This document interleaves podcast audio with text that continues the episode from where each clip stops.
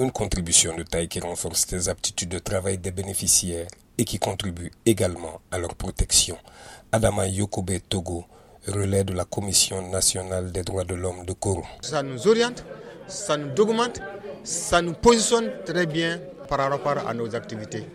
Pour bien travailler, il faut savoir les mécanismes, les stratégies et les voies appropriées qui te protègent et qui protègent les gens pour lesquels tu luttes. Cette initiative vient aussi combler cette difficulté d'accès à ces zones difficiles. Nous connaît est le représentant régional de la Commission nationale des droits de l'homme. Ça répond vraiment à nos besoins euh, cruciaux. L'accès des différents cercles des régions de Mopti, Bayangara, Douanzan est très difficile avec euh, le renforcement continu des capacités de ces OSC relais, ça va nous permettre d'avoir les informations au moment souhaité.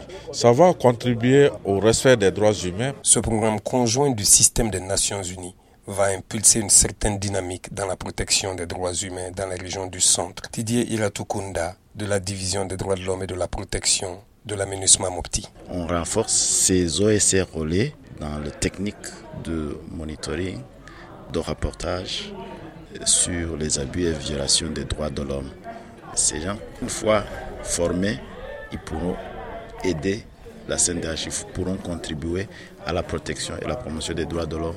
Ousmane Djadje Touré pour Mikado FM, Mopti.